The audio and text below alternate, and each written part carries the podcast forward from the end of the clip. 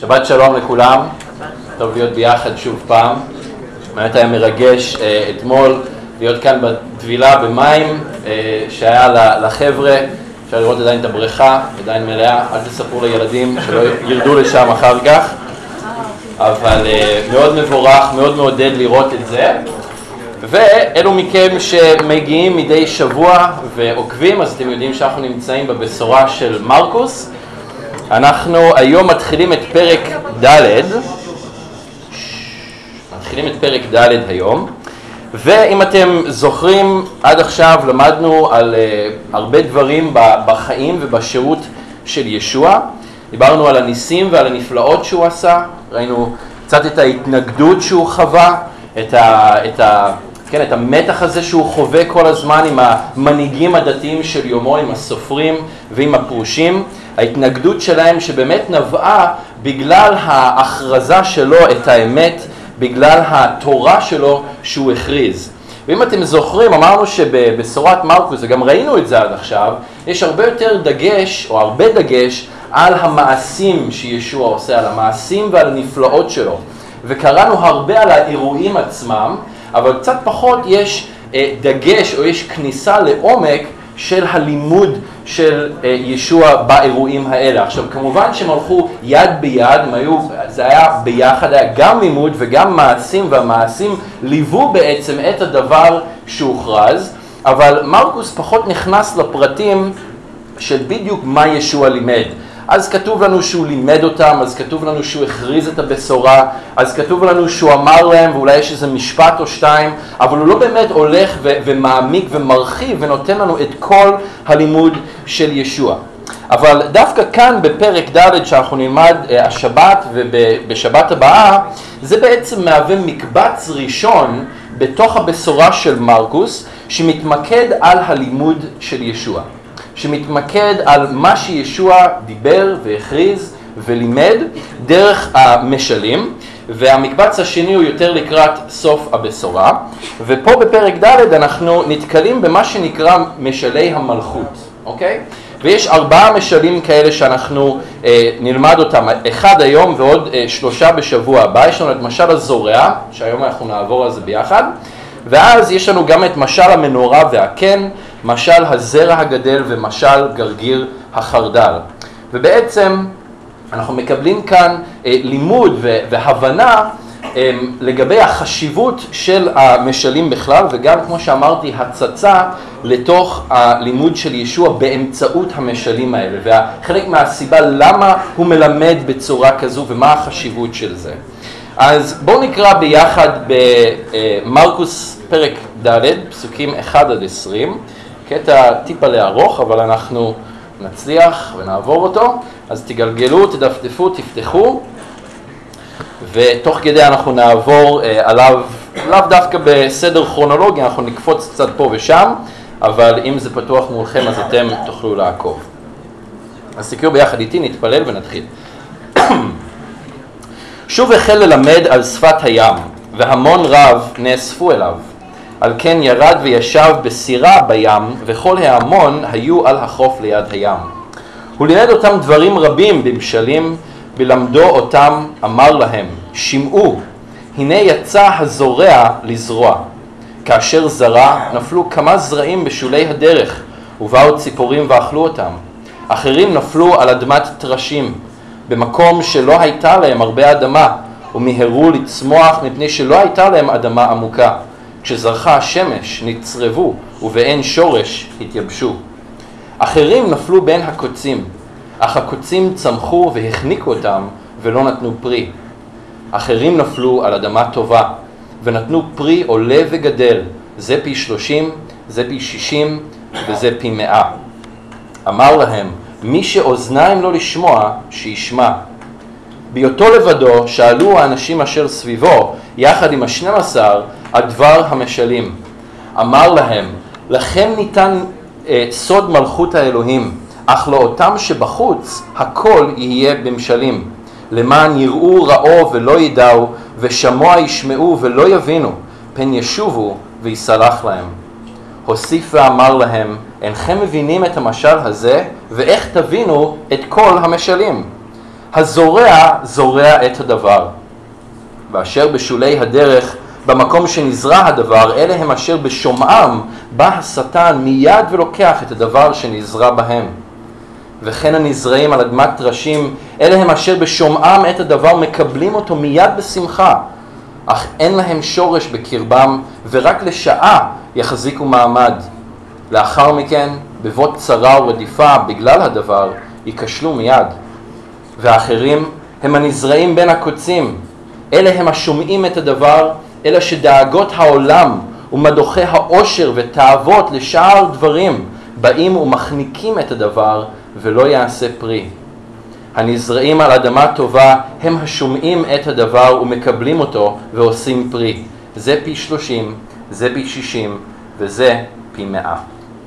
בוא נתפלל. אבא, אנחנו מודים לך על דברך. אנחנו מודים לך, אדון, שדברך הוא אכן זרע טוב.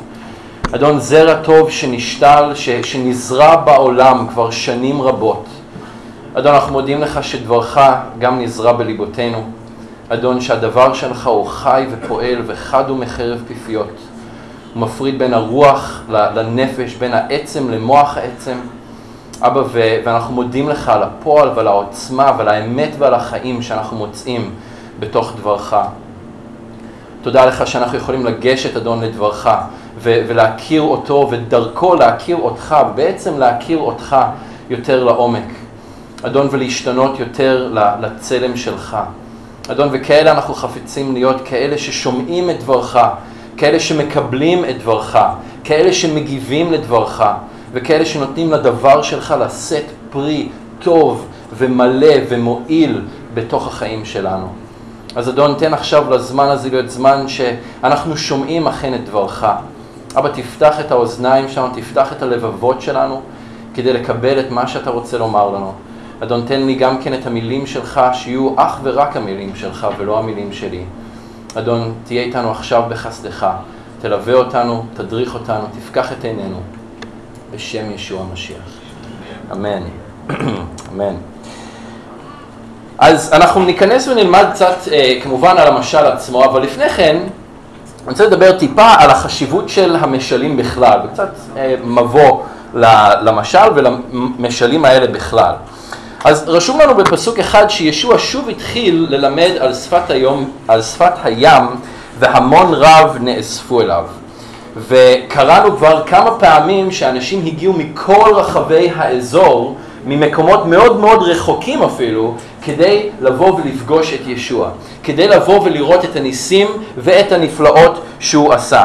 אבל באותה מידה, כי אמרנו שהם הולכים יד ביד הדברים האלה, אנשים באו מכל עבר גם כן כדי לשמוע את מילות החיים שיצאו מפיו, בגלל שהוא לימד כפי שמעולם לא שמעו אדם מלמד עד אותו רגע.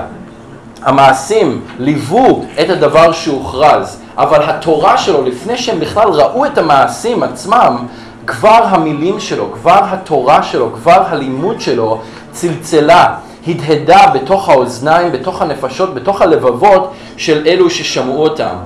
קראנו כבר במרקוס פרק אה, א', פסוק 22, שאחרי שישוע לימד בבית כנסת בכפר נחום, כתוב שהשתוממו האנשים לא על המעשים שהוא עשה, אלא על הוראתו.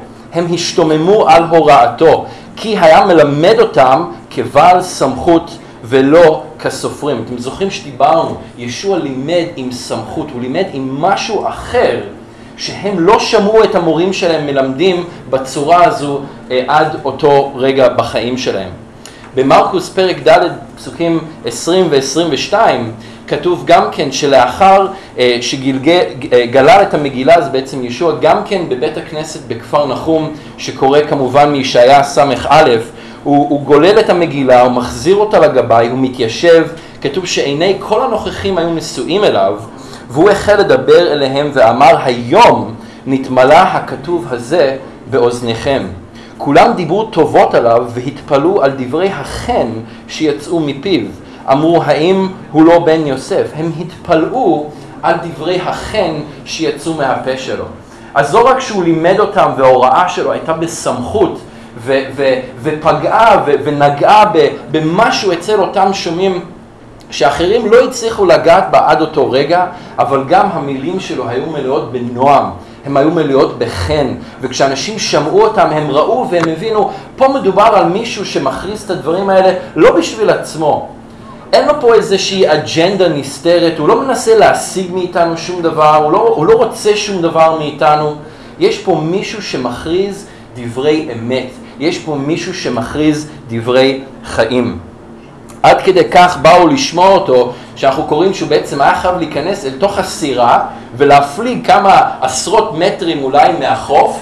שומעים על הכנרת הרבה עכשיו בזמן האחרון כי היא עולה ועולה ועולה וזה טוב וזה יפה ושהיא תמשיך לעלות אמ, אבל הוא נכנס לסירה והוא חייב להתרחק טיפה מהחוף בגלל שהגיעו כל כך הרבה אנשים.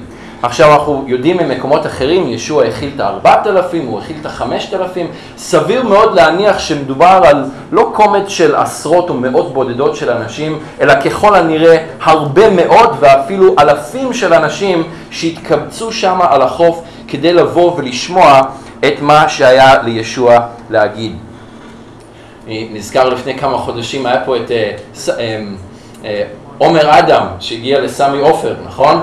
והוא מילא ככה אצטדיון, אני יודע שאצל הסייגים שמעו את כל החזרות וגם את ההופעה. אז תקשיבו, באותם ימים ישוע היה מביא קהלים. הוא היה מביא, אנשים היו באים כדי לשמוע אותו, שוב, בגלל שהם ידעו שיש כאן משהו אמיתי. ואנחנו קוראים שבכל הזדמנות שהייתה לו הוא גם היה מלמד ומכריז את בשורת המלכות. הוא לא היה מדבר איתם על מזג האוויר, הוא לא היה מלטף אותם במילות נועם כאלה כדי שירגישו טוב עם עצמם, הוא היה מכריז להם את דבר אלוהים ואת בשורת המלכות. ובפסוק 2 כתוב שהוא לימד אותם דברים רבים במשלים. אז דבר ראשון, ישוע לימד אותם דברים רבים. כתוב לנו שאם, ש, ש, שהעולם אי אפשר היה להכיל את הספרים שהיו יכולים להיכתב על כל מה שישוע עשה ועל כל מה שישוע לימד. וכאן מרקוס מספק לנו, או, או כותב לנו, רק על ארבעה משלים בפרק ד', כמו שאמרתי, יש עוד כמה אה, אה, חלקים של הלימוד שלו יותר מאוחר בבשורה, אבל בפועל ישוע לימד 29 משלים שונים, שמתועדים לנו באי אלו מן הבשורות, חלק בכולם, חלק רק באחד ולא באחרים, חלק בשניים ולא באחרים, אבל 29 בשורות, אה, משלים בסך הכל, וכאן כמובן יש לנו רק ארבעה, אז ישוע לימד המון, לימד המון ולימד הרבה מאוד במשלים. אז אנחנו רוצים אולי לדעת קצת יותר על המשל, מה זה המשל ולמה הוא לימד במשלים. אז ביוונית המילה למשל זה פר, פרבולה, שזה בעצם מלשון הקבלה. מפה אנחנו מקבלים את המילה פרבולה, כן? אלה מכם שאוהבים חדווה, חשבון דיפרנציאלי ואינטגרלי, אתם זוכרים מכיתה ח' וט', אל תזכירו לי את זה בכלל, אז הפרבולה, כן, היא מקבילה כזאת, כמו חיוך, כן? או כמו, אה, כן, חיוך עצוב, אבל פרבולה, פרבולה, מלשון הקבלה. ומשל זה בעצם, שמתי לכם פה את ההגדרה שתוכלו לראות, זה בעצם סיפור עלילתי קצר, בעל אופי ריאלי, כמו למשל אה, משל הזורע, או שהוא יכול להיות דמיוני, כמו למשל המשל של אה, אלעזר ואברהם שיושב בחיק אברהם, והוא שואב את התוכן שלו מחיי היום יום של השומעים. כלומר, זה סיפור שאפשר להזדהות איתו. אם אני אספר לכם סיפור עכשיו על טיסה לירח, סביר להניח שאתם לא כל כך תבינו על מה מדובר, כי אף אחד מכם מעולם לא טס לירח.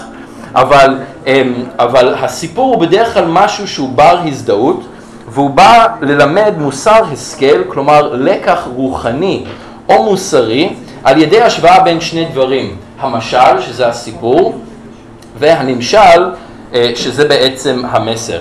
ובפסוק שלוש אנחנו קוראים על, אמ, אה, שכתוב לנו שישוע התחיל בעצם עם המשל עצמו, עם משל הזורע. והוא אומר, הנה יצא הזורע לזרוע. וכמו שאמרתי, הרבה פעמים המשלים האלה לא רק היו דברים שאפשר היה להזדהות איתם, אלא ישוע נמצא שם בשטח, הוא לא נמצא בתוך אולם כזה, הוא לא נמצא בתוך ישיבה או בתוך בית אה, למידה או בתוך בית כנסת, לרוב, לפעמים הוא כן גם כן נמצא שם, אבל הרבה הוא נמצא בחוץ, בשטח. ומסביבו קורים דברים. והוא משתמש באותם דברים שסביר להניח שהוא רואה אותם כדי ליצור את הנקודות הזדהות האלה אצל האנשים שהוא מלמד אותם. סביר מאוד להניח שכשהוא אה, נמצא בסירה כמה עשרות מטרים על הים והמון המון המון אלפי אנשים נמצאים שם על החוף, עכשיו הוא נמצא בצפון הכנרת, אוקיי? כולנו מכירים את האזור של צפון הכנרת, לפעמים כשמדברים גם על הדברים האלה אצל אנשים שהם לא מישראל, אז קשה להם להבין בדיוק איך נראית הכנרת ואיך נראה האזור שם, ומנסים ככה מסרטים ודברים כאלה ליצור איזושהי תמונה, אבל אנחנו דווקא יודעים ממש בדיוק איך נראית הכנרת והסביבה. אז אתם יודעים שהכל הרים מסביב ושלוחות שיורדות אל תוך הכנרת. ו- וזה לא רחוק מהמציאות לחשוב או לראות את ישוע נמצא בתוך הסירה וכל ההמוני אנשים נמצאים על החוף והוא אומר להם הנה זורע יצא לזרוע והוא מצביע לעבר איזושהי גבעה קרובה ושם רואים אדם עם הסל שלו ועם הזרעים והוא בעצם זורע את הזרעים שלו בשדה ואנשים כולם מסתכלים ואומרים אה ah, כן זה משהו שאני יכול להזדהות איתו, זה משהו שאני מבין. לא רק שהם רואים את זה ויכולים להזדהות, אבל רובם ככולם היו, היו להם שדות משלהם שהם היו זורעים ומטפחים וקוצרים בסופו של דבר, אז ההזדהות הייתה שם מאוד מאוד אה, חזקה. הם רואים את זה גם במקומות אחרים, בהמשך כשישוע לימד על אה, גרגיר החרדל, באמת שמתי לכם כמה תמונות, הנה האיש שזורע בשדה.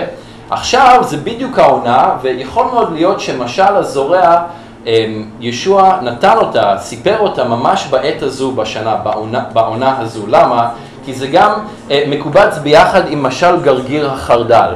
עכשיו, לא יודע אם יצא לכם לטייל בזמן האחרון סביב בארץ, אבל זה צמח גרגיר החרדל, כזה מאוד צהוב, והוא נמצא בכל מקום, הוא ממש אה, צומח פה בלי סוף.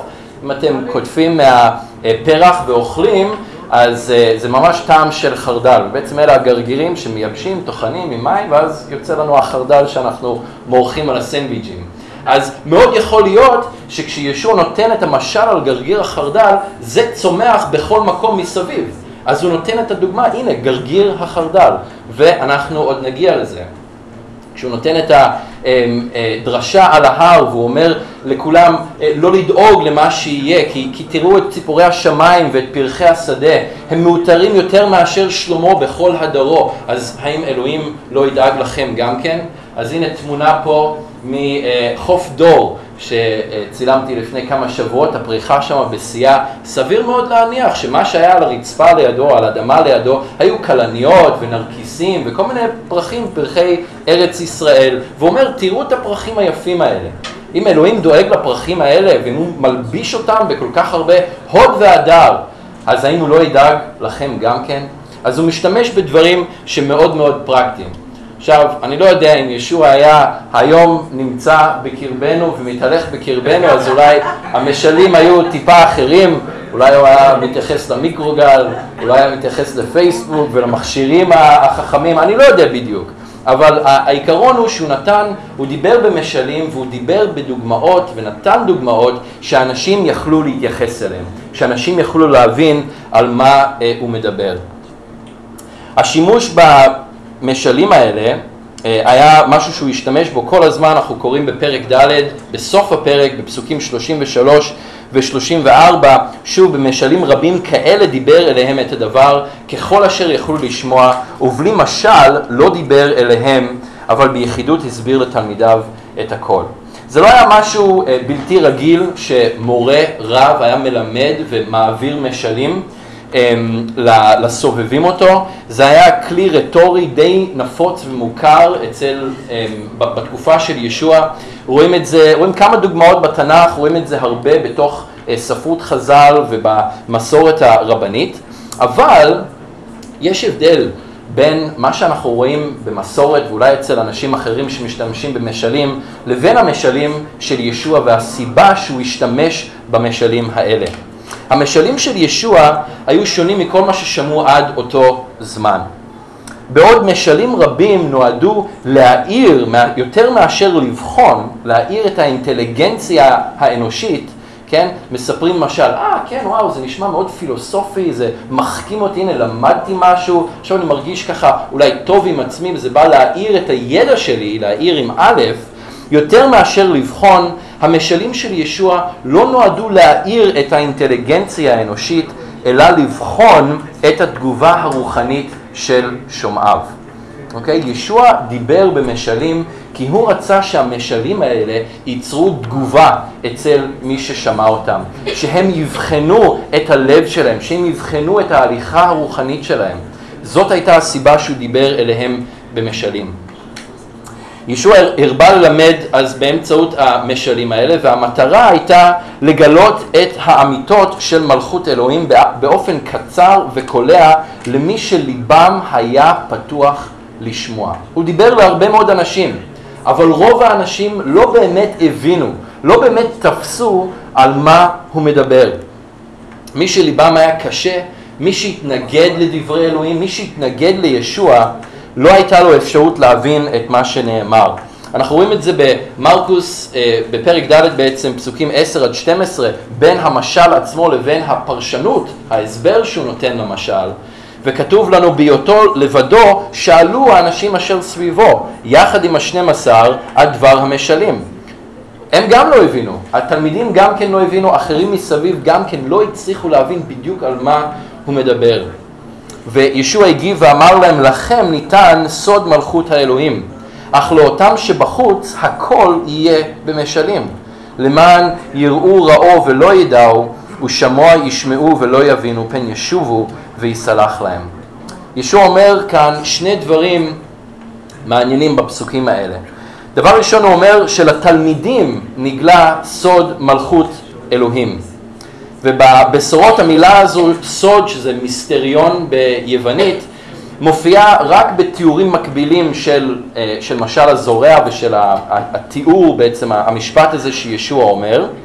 אבל שאול משתמש במילה הזאת עוד 21 פעמים במהלך האיגרות שלו, וזה מופיע עוד ארבע פעמים בהתגלות. אז זה מופיע די הרבה בברית החדשה, במיוחד אצל אה, שאול. ו, אה, והמילה הזאת של אה, סוד, אז אנחנו, אמרתי לכם ב, ביוונית, זה מיסטריון, אולי סוד בעברית, אבל אולי בשפה או בתרגום קצת יותר חופשי, אפשר היה להגיד תעלומה, אוקיי? תעלומה. דבר שהוא לא ברור תחילה, אבל בסופו הוא נגלה. ופה כשזה מגיע לסוד מלכות אלוהים, זה לא משהו שנגלה בגללנו, או בגלל משהו שאנחנו עשינו, אלא משהו שאלוהים מגלה בגלל חסד רב הפנים שלו. בגלל שהוא הם, אה, רב חסד והוא מגלה לנו את הסוד הזה של אה, מלכות אלוהים. לכן היא גם ניתנת בלשון פסיבי מצד התלמידים. התלמידים בעצם לא עושים שום דבר כדי לגלות את זה, אלא אלוהים, ישוע, בחר בהם, והוא זה שמסביר להם ומגלה להם את סוד מלכות אלוהים. רואים משהו דומה עם שמעון קיפה, כשהייתה לו את ההתגלות על מי הוא ישוע, כשהוא שאל אותו, מי אני, ומי אנשים אומרים שאני. ואמרו כל מיני דברים, ואז שמעון קיפה אומר, אתה המשיח בן אלוהים חיים. ומה הייתה התגובה של ישוע אל קיפה? הוא אמר לו, בשר ודם לא גילה לך זאת, אלא אבי שבשמיים. זאת התגלות שבאה כתוצאה מחסדו רב הפנים של אלוהים. עכשיו, יש כל מיני קבוצות ודתות שבהם אה, יש סודות, אוקיי? סודות, תעלומות כאלה ואחרות, והם שמורים רק לקומץ אליטיסטי קטן שבעצם שולט על כל שאר האנשים. רואים את זה בקבלה וביהדות. ככל שאתה עולה בדרגות ובסולמות ההערה בקבלה, אז אתה יודע יותר, ואז אתה גם יכול כאילו לשלוט יותר על אנשים אחרים וגם כן ללמד אותם.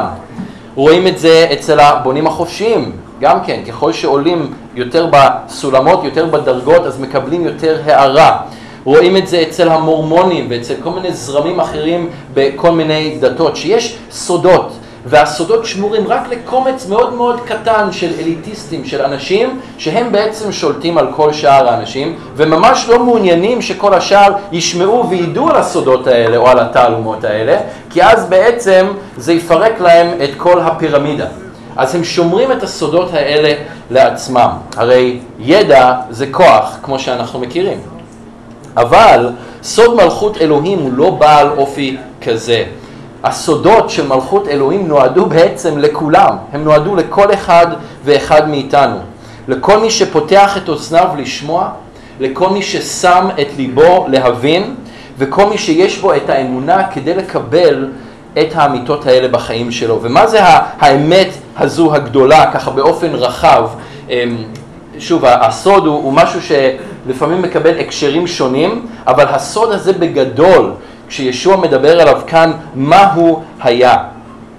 שהאלוהים הגדול והנורא, בורא שמיים וארץ, זה שיושב במרומים, זה שאין לו התחלה, זה שאין לו סוף, זה שהוא כל יודע, זה שהוא כל יכול, זה שמלכותו מלכות עולם ושלטונו שלטון לדור ודור, מאז העולם ועד העולם, שאותו אחד הנמיך את עצמו, הוא הפך לאדם כמונו, כדי להיות כמונו, כדי להזדהות איתנו, להתנסות כמונו, כדי להושיע אותנו.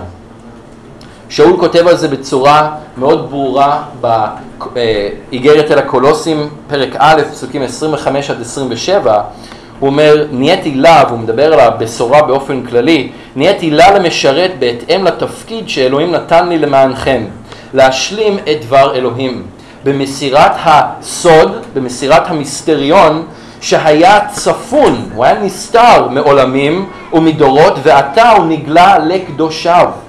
אכן לכם רצה אלוהים להודיע, שוב, אלוהים הוא זה שמודיע מה הסוד שלו, כן? אלוהים הוא זה שמגלה את הדברים האלה. להודיע מה עושר תפארת הסוד הזה בקרב הגויים, והוא, מה? המשיח בקרבכם, התקווה אל הכבוד. ישוע הוא הסוד. המשיח בקרבנו הוא הסוד, זה שהיה צפון, נסתר. כשהנביאים אמרו את כל הדברים שהם אמרו, ישעיה וירמיה ויחזקאל ודניאל וחבקוק ועמוס והושע וכל הנביאים ומשה לפניהם ודוד, כשהם הכריזו את הדברים שהם הכריזו, אני לא חושב שהם בדיוק הבינו מה הם אומרים. הם אמרו את מה שהם קיבלו השראה לומר, אבל גם אז הם לא לגמרי הבינו על מה מדובר, אבל הנה, באותו רגע הסוד נגלה. הסוד שהיה צפון מלפני דורות נהיה פתוח לכל מי שרוצה לקבל, לכל מי שיש לו אוזניים לשמוע, כל מי שיש לו לב שמוכן לקבל וכל מי שיש לו את האמונה כדי לקחת וליישם את האמיתות האלה. ישוע מצוטט פה גם מישעיה פרק ו' פסוקים 9 עד 10 כשהוא, אמ, כשהוא אומר למען יראו ראו ולא ידעו ושמוע ישמעו ולא יבינו פן ישובו ויסלח להם.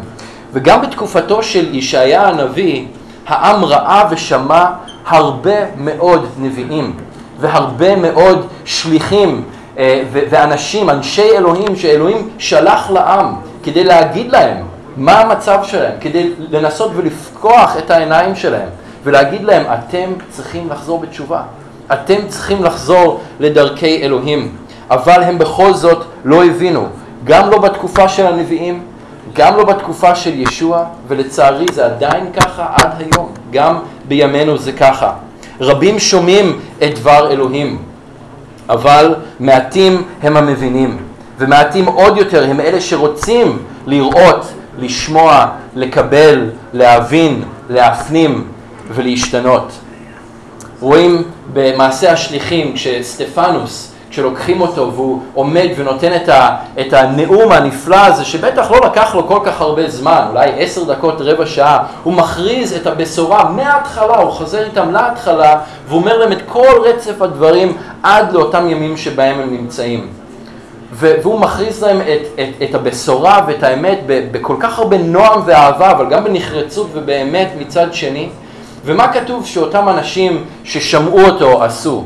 כתוב שהם אטמו את אוזניהם, הם חרקו את שיניהם, והם רצו אליו באיזה מין אמוק כזה, אחוזי אמוק, ורצחו אותו בדם קר בסקילה.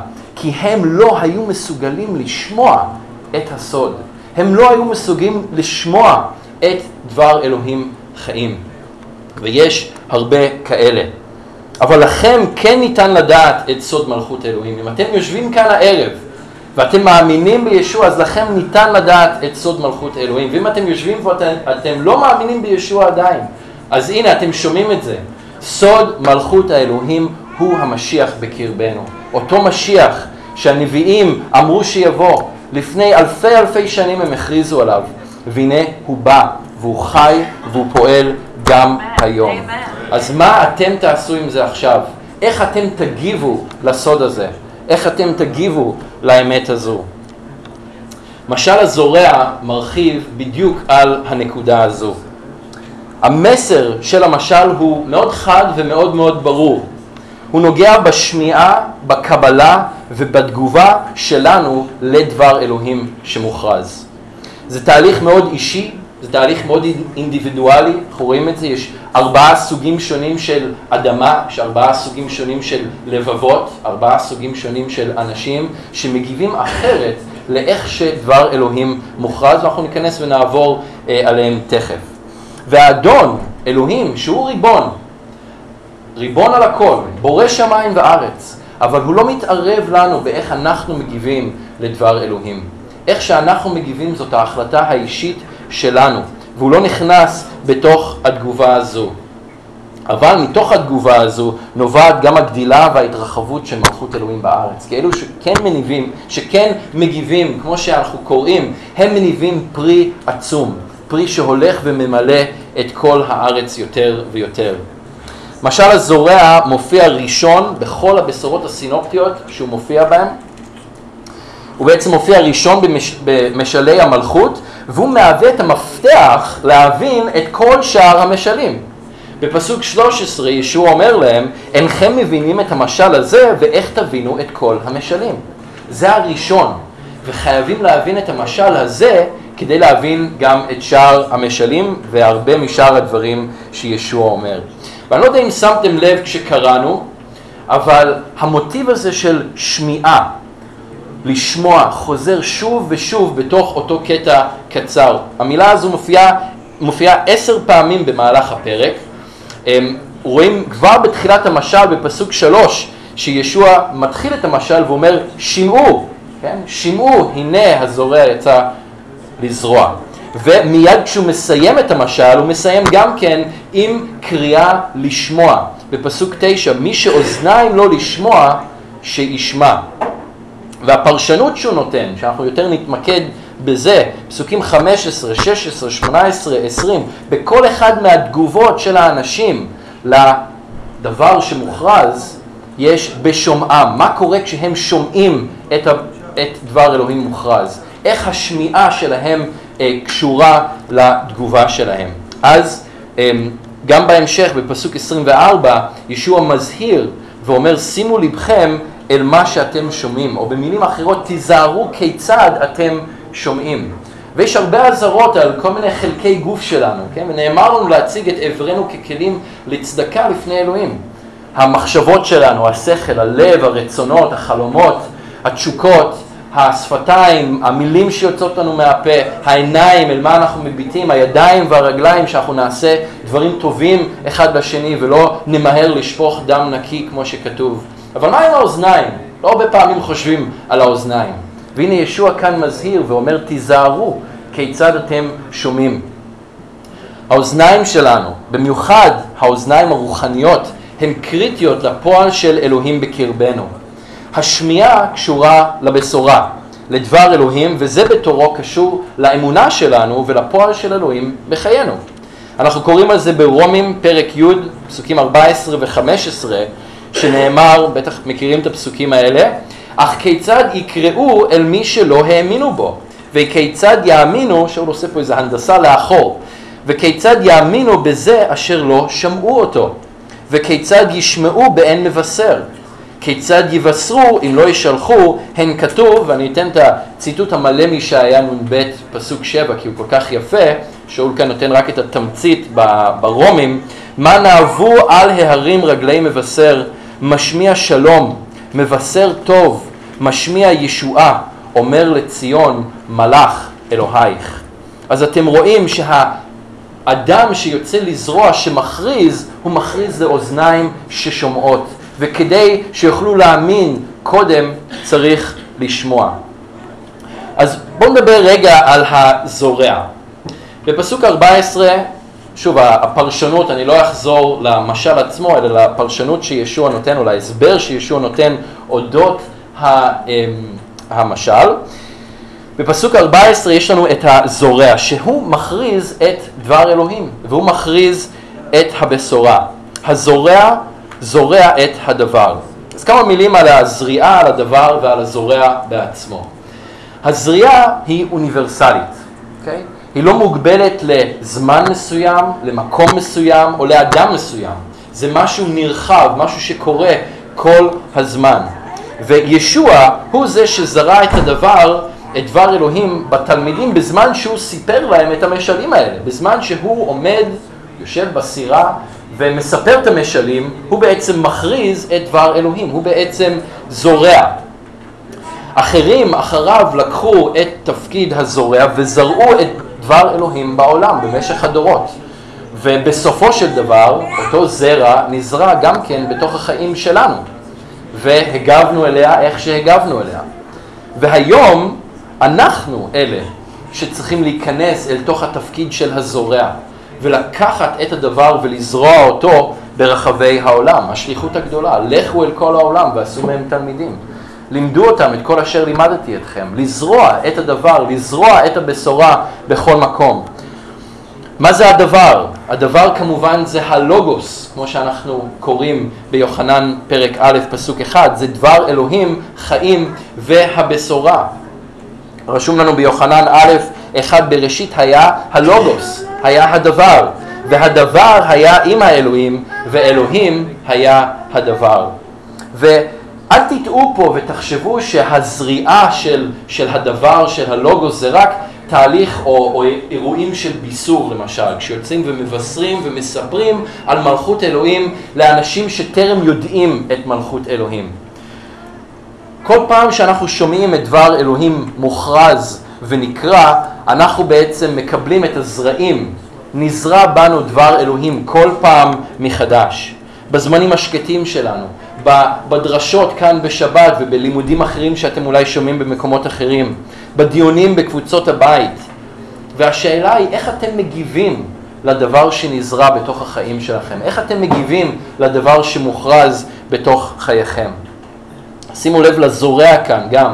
הזורע הוא אקטיבי, הוא זורע בשפע ובכל כיוון. אתם זוכרים את התמונה, אולי יש לכם את זה ככה בראש, הזורע לא לוקח זרע ובא וחופר אה, חור קטן ושם זרע קטן בתוך האדמה ואז ממשיך הלאה ועושה עוד חור קטן ושם את הזרע בתוך האדמה. אם הוא יעשה את זה, היבול שלו, לא תהיה לו יבול. יהיה לו פה שטנץ ופה שטנץ ופה שטנץ וזהו. כשהזורע זורע, הוא יוצא וזורע בשפע, הוא לוקח חופן של זרעים והוא מטיס אותם ומפזר אותם לכל עבר, איפה שרק אפשר. זה מזכיר לי את אה, השנייה לקורינטים, פרק ב', פסוקים 14 ו-15, ששאול כותב, תודה לאלוהים המוביל אותנו במסע הניצחון במשיח, אה, ומפיץ על ידינו את ניחוח דעת האלוהים בכל מקום.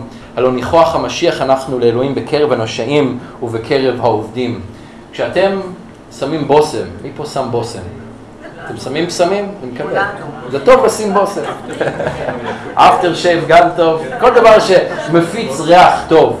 כשאתם שמים ריח כזה עליכם, אתם לא יכולים לשלוט באיפה הריח הזה מגיע, נכון? אתם לא יכולים להגיד, טוב, הריח הזה יהיה רק, רק בתוך המסגרת הזאת כאן.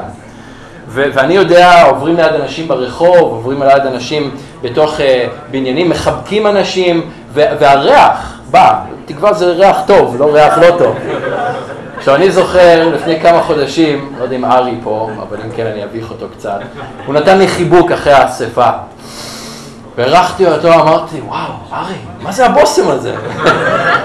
אני חייב להשיג את הבושם הזה, הוא ריח כל כך טוב. הלכתי, הבאתי את הבושם, נראה שגם דני הביא את הבושם אחר כך. הוא עובר פה ממקום למקום, מפיצים את ריח הניחוח בכל מקום. אבל אותו עיקרון עם הזורע. הזורע זורע, הוא מפיץ את הזרעים בכל מקום, בלי לחשוב יותר מדי לאן הזרעים הולכים. כמובן שזה בתוך השדה, הוא לא הולך למקומות שלא יהיו פוריים, אבל כשהוא זורע, הוא זורע בשפע בכל מקום. ובמשל עצמו המיקוד היה על הזריעה, אוקיי? כשישוע נותן את המשל בהתחלה פסוקים שלוש עד אה, תשע, כן, עד תשע, עד תשע אני מניח, כן? אה, אז הוא מתמקד יותר על הזריעה.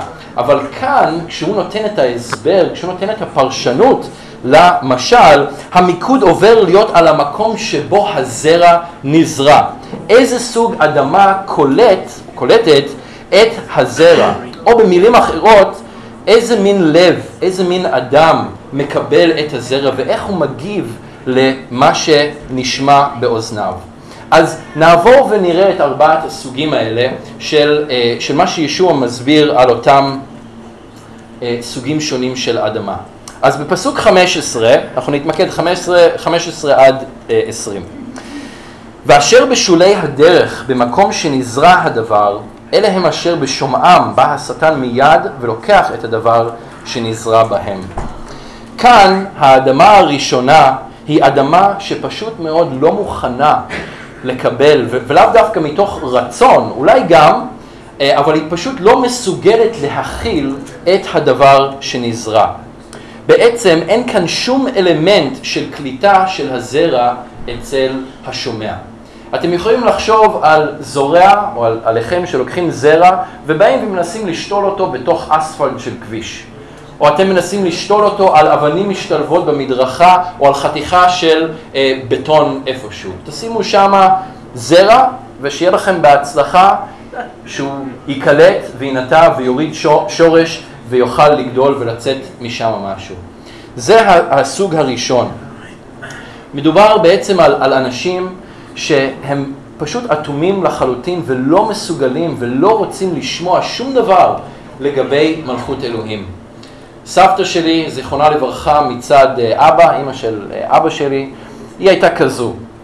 ברגע שהיו מתחילים לדבר איתה על אלוהים, היא הייתה אומרת, את לא רוצה לשמוע, אל תדבר איתי על אלוהים. לא רוצה לשמוע על זה, לא רוצה, זה לא בשבילי. זה היה מכעיס אותה, זה היה מעצבן אותה, זה היה יוצר תגובה לא טובה אצלה. והיא פשוט הייתה סוגרת את הכל באותו רגע. עכשיו מספרים לי שכשאני הייתי בערך בן שלוש והתחלתי לדבר וההורים שלי באו לאמונה, אז נסענו לבקר אותה, היא גרה באוסטרליה, אנחנו היינו בניו זילנד בזמנו, ואני הייתי אומר לה, סבתא, אם את לא תאמיני בישוע, תלכי לגיהנום. היא לא כל כך אהבה את זה, אבל היא הייתה אישה שפשוט לא רצתה, היא הייתה עם לב כזה, עם לב, לצערי, שהוא היה לב אטום, אוקיי? לב אטום שלא רצה לשמוע ולא יכל לקבל את הזרע שנזרע בחייה.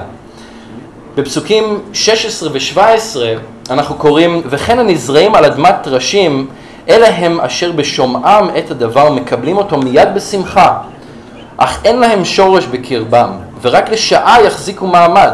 לאחר מכן בבוא צרה או רדיפה בגלל הדבר, ייכשלו מיד. הסוג השני של אדמה, או הסוג לב השני, פה, הוא אה, מאפשר גדילה, אבל הוא לא פורה. יש כאן אלמנט של גדילה רגעית ומאוד שטחית, שלא מחזיקה מעמד להרבה מאוד זמן, בגלל שאין עומק לאדמה.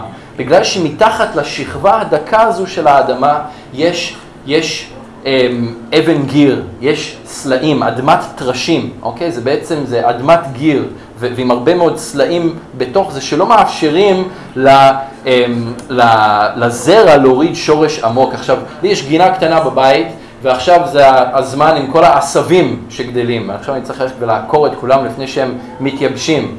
וזה מאוד מעניין שבאים ושולפים את העשבים הקטנים האלה שהם לא כל כך גבוהים, כן? בדרך כלל שולפים אותם והם אולי, לא יודע, 10 סנטימטר גובה מעל פני האדמה, אבל כששולפים את השורש שלהם, בוא'נה, יש להם שורש לפעמים 20-30 סנטימטר. הם מורידים שורש עמוק, למה? כי תכף הם הולכים לצמוח מאוד מאוד מהר לגובה. והסוג לב הזה, או הסוג אדמה הזו, היא אדמה שלא מאפשרת להוריד שורש עמוק. ובגלל שאי אפשר להוריד שורש עמוק, אי אפשר לצמוח. ואז גם ברגע שיש צרות, ברגע שיש קשיים, ברגע שיש רדיפות, אין עומק לשורש, לשאוב את המזון ואת המים ואת מה שחיוני, אז הוא פשוט נובל ו- ומת בשמש הקודחת. אתם אולי מכירים את זה, כן, גם מעצים אחרים, עצים במיוחד שגדלים לגובה, חייבים להוריד את השורש עמוק. לפעמים אצל אה, מתבגרים הרגליים שלהם גדלות לפני שהם מתחילים לצמוח לגובה ואולי יכולים לראות קצת מוזר לכמה חודשים, כן? אבל הרגליים חייבות לגדול לפני שהם יכולים לצמוח לגובה. וככה זה גם אצלנו באדון. אנחנו חייבים להוריד שורשים עמוקים בדבר שלו. אנחנו חייבים להוריד שורשים עמוקים בו ובקשר שלנו איתו, ורק ככה אנחנו נוכל לראות את עצמנו מתחילים לצמוח אחרי זה גם כן לגובה. עצרות, רדיפות, לחץ חברתי, במיוחד כאן בישראל, פשוט מאוד הורגים את הניצן ומייבשים אותו כליל. בפסוקים 18 ו-19 אנחנו קוראים על האחרים שהם הנזרעים בין הקוצים. אלה הם השומעים את הדבר, אלה שדאגות העולם הזה ומדוכי העושר ותאוות לשאר דברים באים ומחניקים את הדבר ולא יעשה פרי. סוג האדמה השלישית או הלב השלישי זו אדמה הרסנית. יש אדמה, מדובר באדמה בעלת עומק, יש עומק. הזרע יכול להיקלט בתוך האדמה, היא יכולה להוריד שורש מאוד עמוק והיא יכולה להתחיל לצמוח לגובה. אבל ביחד עם הצמיחה לגובה יש שלל עשבים וקוצים שגדלים יחד איתו. הדאגות של חיי היום-יום, כל מיני תאוות ורצונות שנמצאות בתוך הלב שלא טיפלנו בהם, שלא הוצאנו אותם וטיפלנו בשורש שלהם, טיפול שורש כבר בהתחלה, והם גדלים ביחד עם האמונה, ובסופו של דבר חונקים את הזרע שנזרע בתוך הלב לפני שהוא יכול להניב פרי שהוא בשל ומוכן לאכילה. אצל אה, לוקאס הוא מציין שהוא, שאותם זרעים שנזרעים באדמה כזו, בלב כזה, לא יכולים להניב פרי בשל. אז הזרע נקלט, השורש יורד, אה, הצמח גדל והוא מתחיל להניב פרי, אבל הפרי לא יכול להבשיל, הוא לא יכול להגיע למלוא הפוטנציאל שלו. עכשיו אני לא יודע אם ניסיתם פעם לאכול פרי שהוא לא בשל, שהוא חמוץ או שהוא מר, אבל זה בדרך כלל לא כל כך נעים, זה עושה כזה מגעיל בשיניים, נכון? ומה בדרך כלל עושים עם פרי שקוטפים אותו מהעץ, לוקחים ביס והוא לא בשל? זורקים. זורקים, הוא לא שווה כלום. פשוט לא שווה כלום. לי יש עץ, עץ זית במלפסת, קנינו אותו כשהוא היה אה, מאוד קטן, שמנו אותו בתוך אה, אדנית די גדולה, לא קטנה, אה, אבל לא ענקית, וזה יושב לנו שם על המרפסת כבר כמה שנים, הוא גדל גדל, ואז הוא הפסיק לגדול.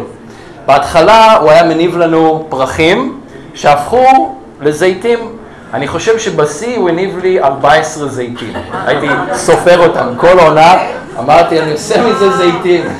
יושב 14 זיתים, חותך, שם במים וזה. אף פעם לא הצלחתי לעשות את זה עד הסוף, כנראה שלא היה לי את הסובלנות בשביל זה. אבל ממש לידינו בבניין ממול, יש לנו שכנים והם קומה מתחתנו, ויש להם גינה מאוד גדולה. ושם יש עץ זית, מה זה ענק? ענק, הוא פשוט גדל עוד ועוד ועוד כל שנה. וכל שנה אני רואה את כל הפרחים שמתמלאים בעץ, וכל הפרחים האלה בסופו של דבר הופכים להיות זיתים. ואני מה זה מקנא? אני מסתכל על העץ שלו שם למטה, ואני רואה את כל הזיתים ואת כל הפרי שמופק מהעץ שלו, ואני אומר, תביא, תביא קצת זיתים, שאני אוכל גם כן להכין קצת.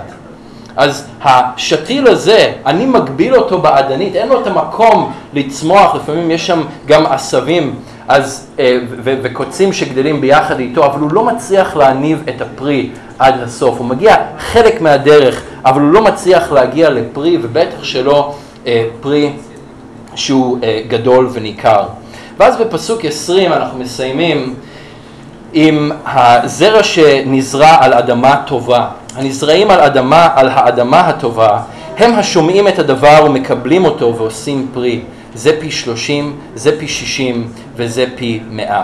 בעצם האדמה הרביעית, או הסוג לב הרביעי, היא כל מה ששלושת האחרים אינם. בלב הזה, באדמה הזו, הזרע יכולה להיקלט, היא יכולה להוריד שורש לעומק, היא יכולה לגדול גם לעומק וגם לגדול לגובה, והיא גם יכולה להניב פרי שבסופו של דבר גם כן מבשיל, ושאפשר לעשות שימוש בפרי הזה. והיא מנוגדת בצורה כל כך ברורה, הסוג הרביעי הזה, לאדמה שקולטת את הזרע, עם, או האדמה ש... בעצם לא קולטת את הזרע המבוזבז שיושב לו בצידי הדרך, או את האדמה, הלב עם הניצנים המנוונים ועם הצמחים שחונקים את הפרי שהוא רק חצי בשל ולא מגיע אה, לשלמות.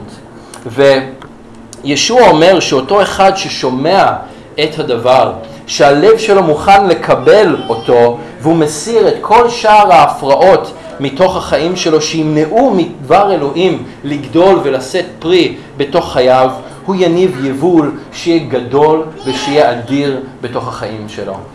בתקופה ההיא יבול של 1 ל-10 היה נחשב יבול מצוין, אוקיי? יחס של 1 ל-10. פה ישוע לא מדבר על יבול של 1 ל-10, פי 10, כאן הוא מדבר על יבול של פי 30, פי 60 ופי 100, יחסים הרבה הרבה יותר גדולים מזה. הוא בעצם בא להדגיש את הנקודה שמי ששומע ומגיב לדבר אלוהים, מי שהלב שלו פתוח לקבל, האוזניים שלו פתוחות לשמוע, ויש לו את האמונה כדי לקבל ואת האומץ גם לקחת וליישם את זה בתוך חייו, הוא זה שיניב את הפרי בתוך החיים שלו, והפרי הזה יהיה אדיר. עכשיו לוקאס מוסיף עוד נקודה קטנה כשהוא מספר על זה ואומר שהפרי הזה גדל בסובלנות. הפרי הזה זה לא משהו שקורה בין לילה. יש לפעמים תחומים בחיים שהאדון פועל בנו מאוד במהירות ואנחנו רואים את השינוי מאוד במהירות, אבל זה לא תמיד קורה, ולפעמים השינוי לוקח זמן, ולפעמים לוקח זמן שאנחנו נראה את הפרי הזה בשל וגדל אה, ומגיע למלוא השלמות ומלוא הבשלות. אבל אם אתם ממשיכים להיות פקוחים, עם אוזניים פתוחות, למה שהאדון עושה ולזרע שהוא זורע בתוך הלב שלכם, אז אתם תניבו את הפרי הזה בחייכם. אז אני רוצה לסיים ולשאול, מה המצב של אדמת לבכם הערב? האם היא קשה ולא מסוגלת לשמוע ולקבל את דבר אלוהים? האם היא שטחית ולא מאפשרת גדילה עמוקה של דבר אלוהים? אולי היא מלאה בכל מיני מזיקים ובכל מיני דברים שמפריעים לדבר להגיע למלוא השלמות ולמלוא הבשלות בחייכם. או שאולי גם האדמה שלכם היא טובה ופוריה וכן מאפשרת לדבר אלוהים להתרבות ולשאת פרי באופן נרחב. האדון מחפש את אלו שהלב שלהם הוא אחריו, שליבם נקי מאבנים, נקי מטרשים, נקי מקוצים ומעשבים, ושבהם הדבר שלו יכול להניב את הפרי שהוא חפץ. אז אני מאתגר אתכם, תנו ללב שלכם להיות לב כזה הערב. ואנחנו עכשיו גם ניקח את סעודת האדון אחרי שאני אתפלל, ו- ואלה הזמנים, אה, ובכלל, פשוט לאפשר לאדון להראות לנו, אולי יש חלקה בתוך הלב שלנו, שהיא אדמת טרשים. אולי יש חלקה בתוך הלב שם, איזושהי פינה שאולי קצת שכחנו ממנה, אולי לא טיפלנו בה הרבה זמן. ויש שם הרבה מאוד קוצים והרבה מאוד עשבים שגדלו וגדלים ביחד עם הדבר שנזרע בתוך ליבותינו. והאדון הוא הגנן האולטימטיבי, והוא יכול לבוא והוא יכול להוציא את העשבים האלה מתוך הלב שלכם.